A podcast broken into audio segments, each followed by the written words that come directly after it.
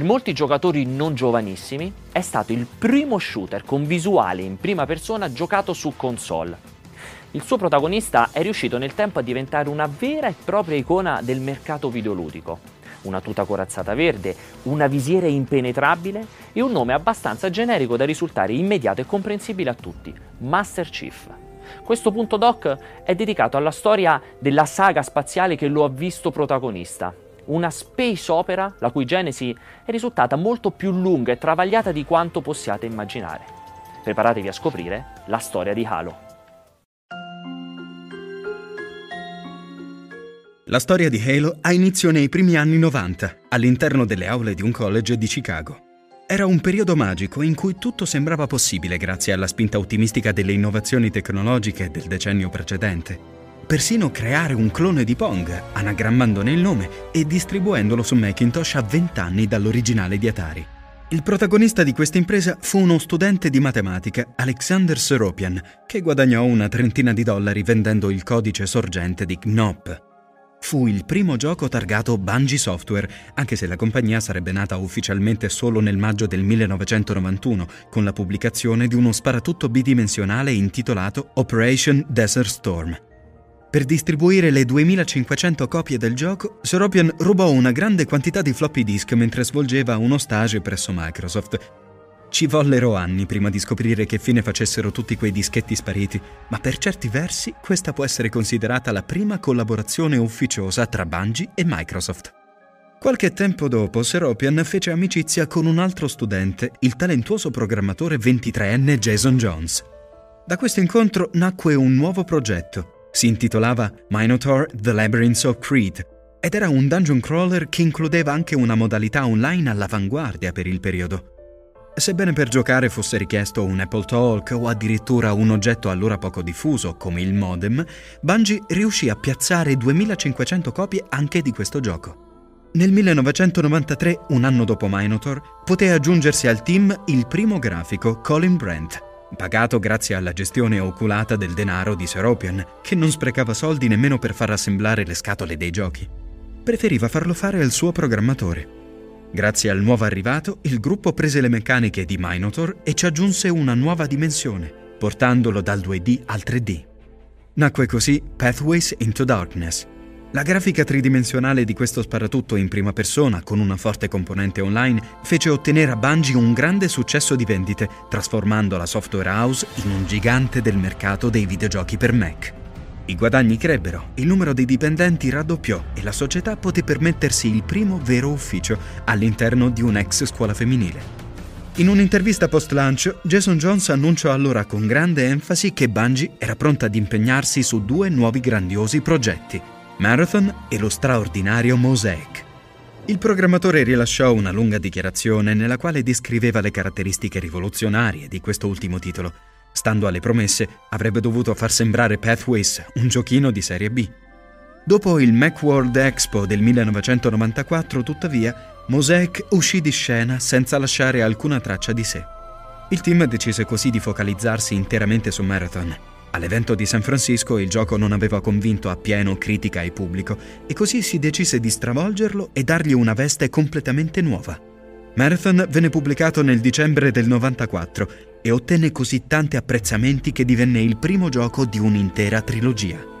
Lo sparatutto ad ambientazione fantascientifica poteva vantare una grafica 3D all'avanguardia, in grado di competere persino con Doom, e soprattutto una componente online ed una storia di gran lunga superiori rispetto a quelle offerte dalla concorrenza.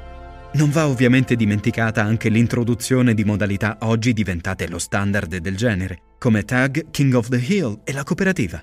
Grazie a tutte queste caratteristiche, Marathon portò la compagnia ad una crescita superiore al 500%.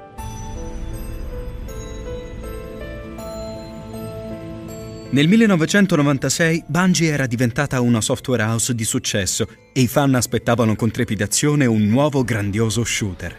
Aspettative che andarono però deluse con Myth The Fallen Lords, uno strategico fantasy creato a sorpresa da Jones e Seropian. Uscito alla fine del 1997, il gioco ottenne un discreto successo, vendendo oltre 350.000 copie.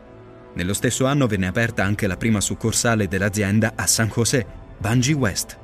Fu insomma un periodo molto importante per il team, ma in pochi sanno che la compagnia sfiorò il disastro durante lo sviluppo di Myth 2 Soul Blighter.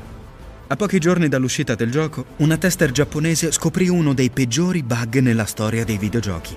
Provando a disinstallare Myth con procedura automatica, la sfortunata ragazza si ritrovò con l'intero hard disk azzerato. Bungie sostituì in fretta e furia i dischi difettosi quando ormai erano pronti ad arrivare nei negozi. Fu un'operazione che costò i profitti ricavati dalla vendita del gioco, ma quasi sicuramente evitò una class action che avrebbe messo in ginocchio la compagnia.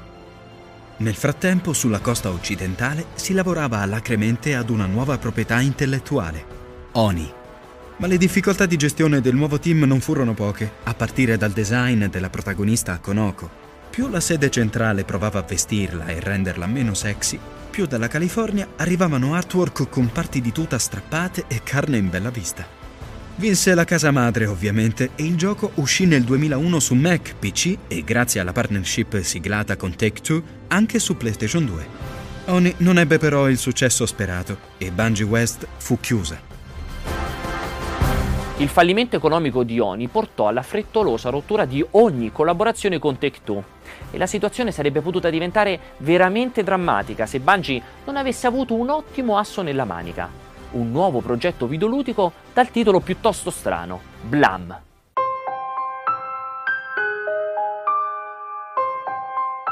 In Blam, i giocatori avrebbero dovuto controllare centinaia di soldati chiamati Spartan in epiche battaglie tra l'umanità e una razza aliena.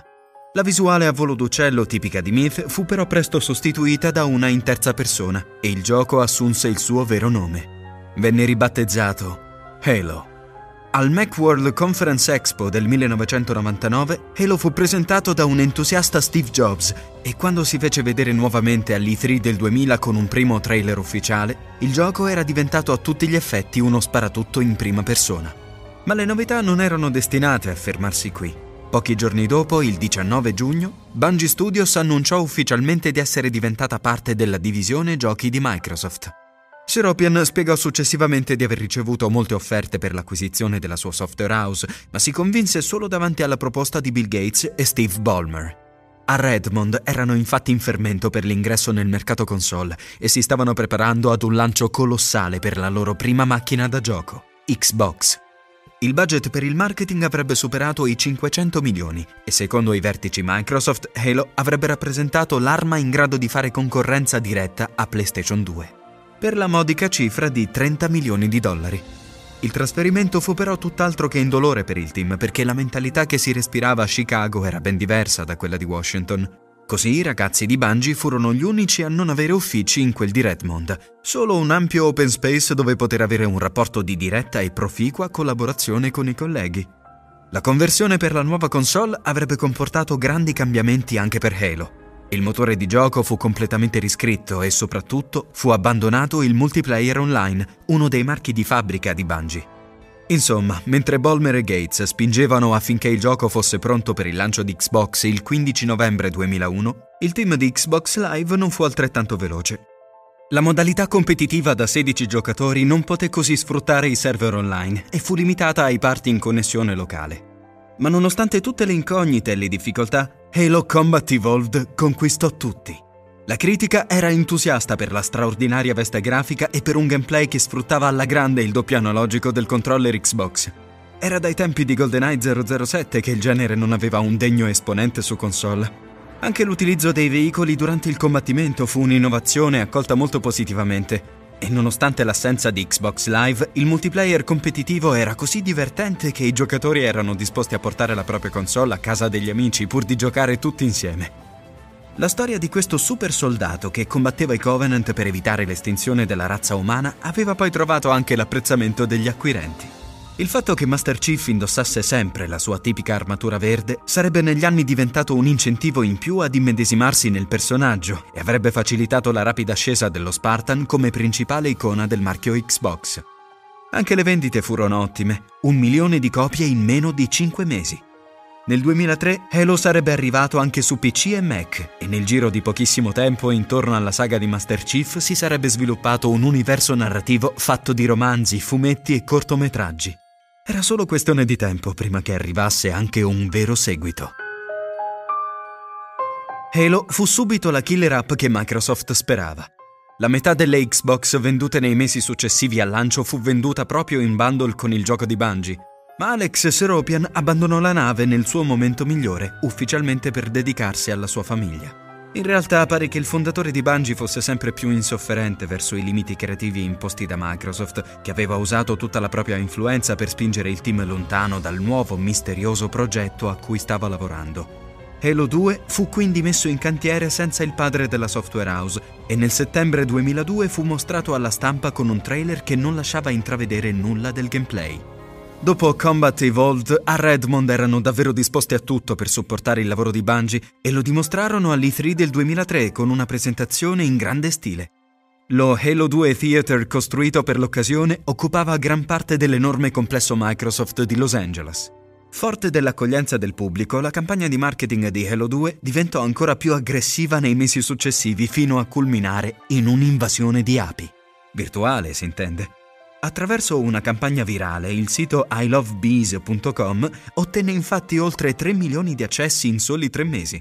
Una trovata geniale che trasformò una semplice pagina web dedicata agli amanti delle api in un fenomeno di massa e che portò i fan di Master Chief in giro per l'America alla ricerca di indizi sul nuovo gioco.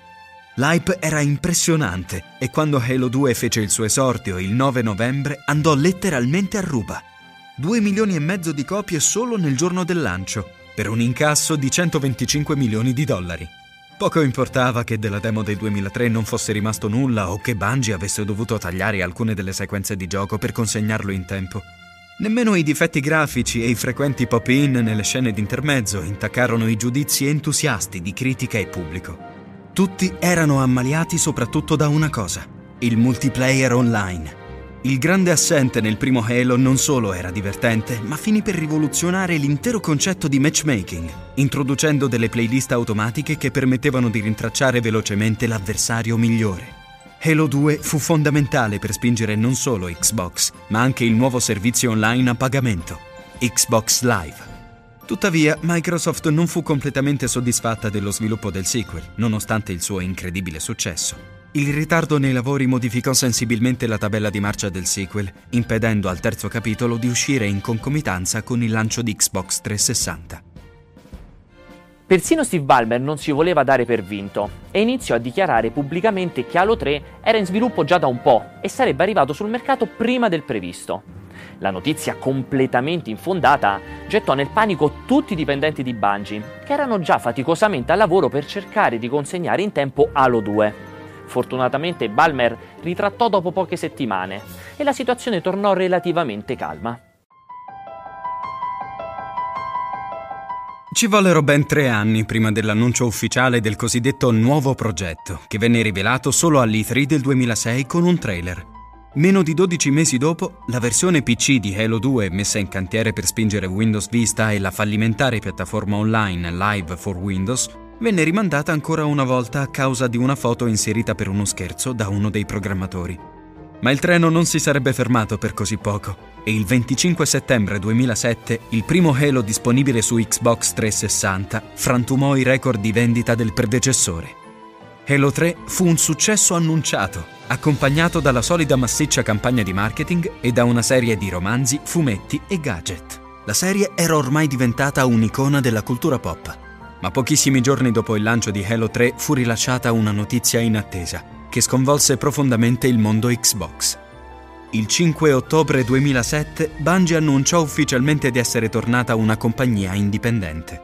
Il processo era iniziato già a luglio, ma numerose clausole legali avevano impedito il diffondersi della notizia prima dell'uscita del nuovo Halo, Bungie avrebbe comunque continuato ad onorare il proprio rapporto con Microsoft, lavorando prima su Halo 3 ODST, un'espansione standalone che metteva i giocatori nei panni di alcune truppe d'assalto della resistenza umana, e poi su Halo Reach, un prequel che raccontava le prime gesta di Master Chief. Nel mezzo ci fu anche l'idea di un film sulla saga prodotto da Peter Jackson in persona. Un progetto che naufragò per le troppe incomprensioni tra le tante parti in causa e che si portò nell'abisso anche la pre-produzione di Halo Chronicles, uno spin-off che avrebbe dovuto accompagnare l'uscita della pellicola cinematografica. ODST e Reach furono gli ultimi due giochi che Bungie ambientò nell'universo di Halo. La software house era già da moltissimo tempo al lavoro su un nuovo e mastodontico franchise intitolato Destiny. Ma questa è un'altra storia. Bungie intraprese una lunga e tortuosa strada che portò alla genesi del progetto oggi conosciuto come Destiny, mentre Microsoft iniziò a interrogarsi sul destino della sua saga così venduta e apprezzata. Poteva davvero essere l'epilogo di Master Chief? Halo era destinato a finire nell'oblio? Ovviamente la risposta a queste due domande non poteva che essere negativa.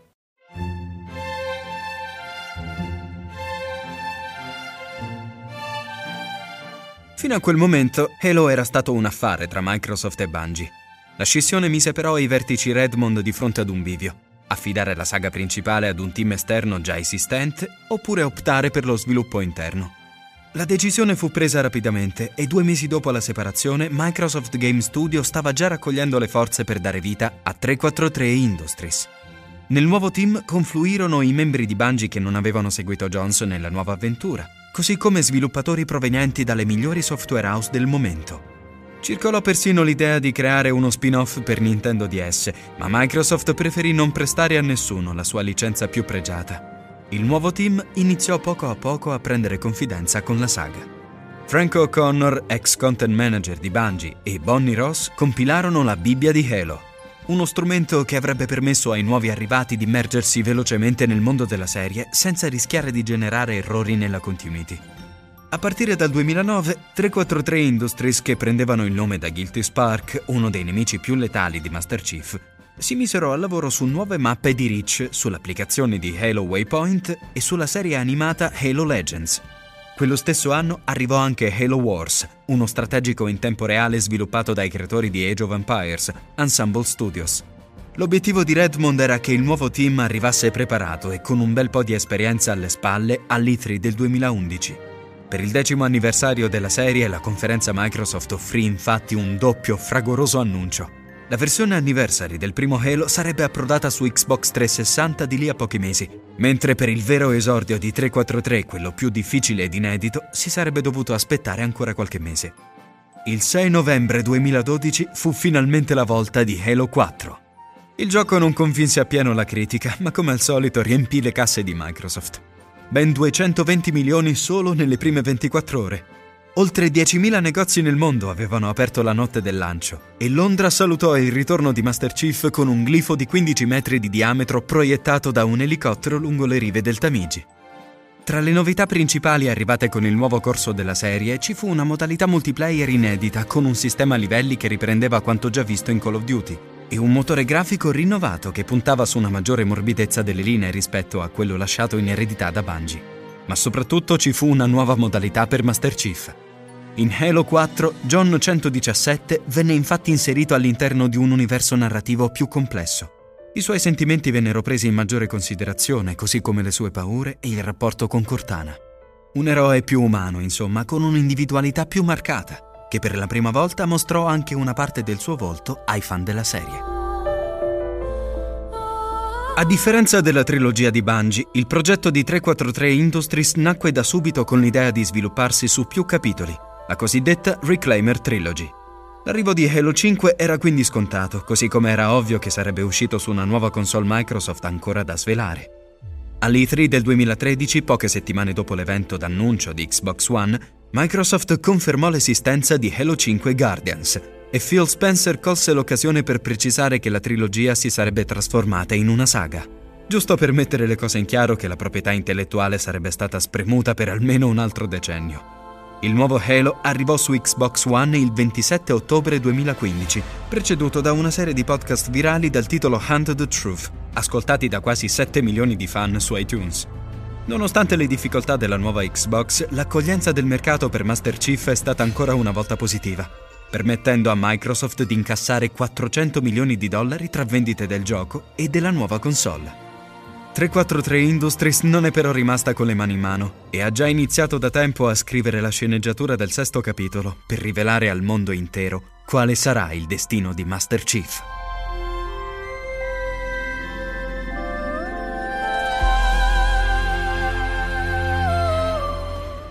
Quale sarà l'arco narrativo di questo sesto episodio è difficile dirlo. È probabilmente ancora più complesso ipotizzare quanto tempo ci separa dall'uscita del nuovo capitolo della saga spaziale. Di una cosa però siamo certi. Master Chief e Halo sono due entità intimamente legate, probabilmente non può esistere l'uno senza l'altro e questo Microsoft lo sa molto bene.